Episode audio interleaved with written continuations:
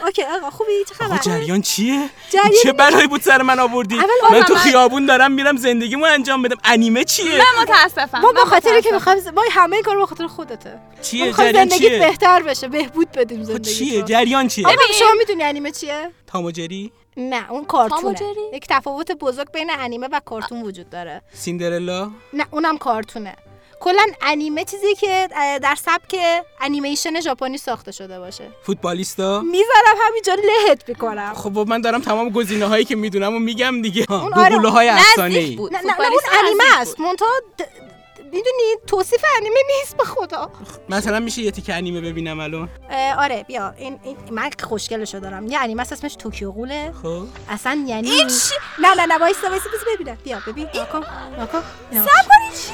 اینجا جای خوبشه ببین ببین ببین مادر جان نه نه ببین بس بخورتش وایسا دست و پامو باز کنید من برم